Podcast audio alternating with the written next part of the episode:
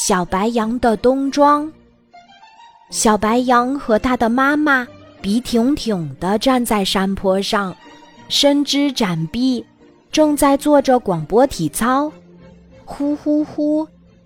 秋姑娘飞来了，对他们说：“快做好准备，冬爷爷就要来了。”白羊妈妈说：“好呀，欢迎冬爷爷来考验咱们。”说着，他让小白羊发出气象预报。小白羊愉快地抖落了几片树叶。一只梅花鹿跑过来，对小白羊说：“谢谢你，你瞧，我已经换上了暗褐色的外套。”一只狐狸跑过，对小白羊说：“谢谢你，你瞧，我已经脱掉了稀疏的下毛。”披上了厚实的毛衫。一时间，森林里的动物们都忙着打扮起来。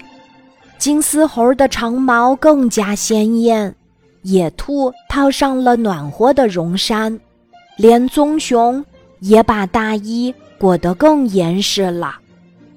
远处，小朋友们正忙着给一些果树涂上石灰妆。给一些小树裹上稻草衣裳，看着看着，小白羊慌了，忙问妈妈：“难道我们就这样光着身子过冬吗？”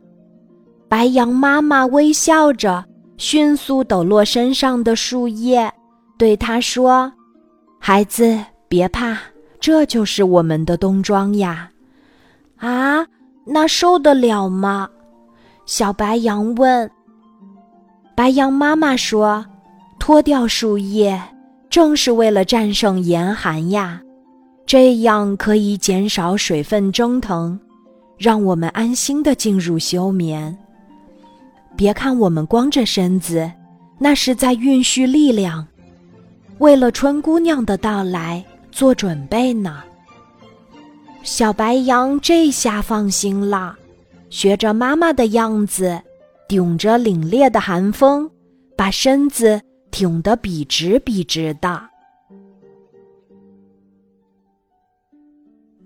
今天的故事就讲到这里，记得在喜马拉雅 APP 搜索“晚安妈妈”，每天晚上八点，我都会在喜马拉雅等你，小宝贝，睡吧，晚安。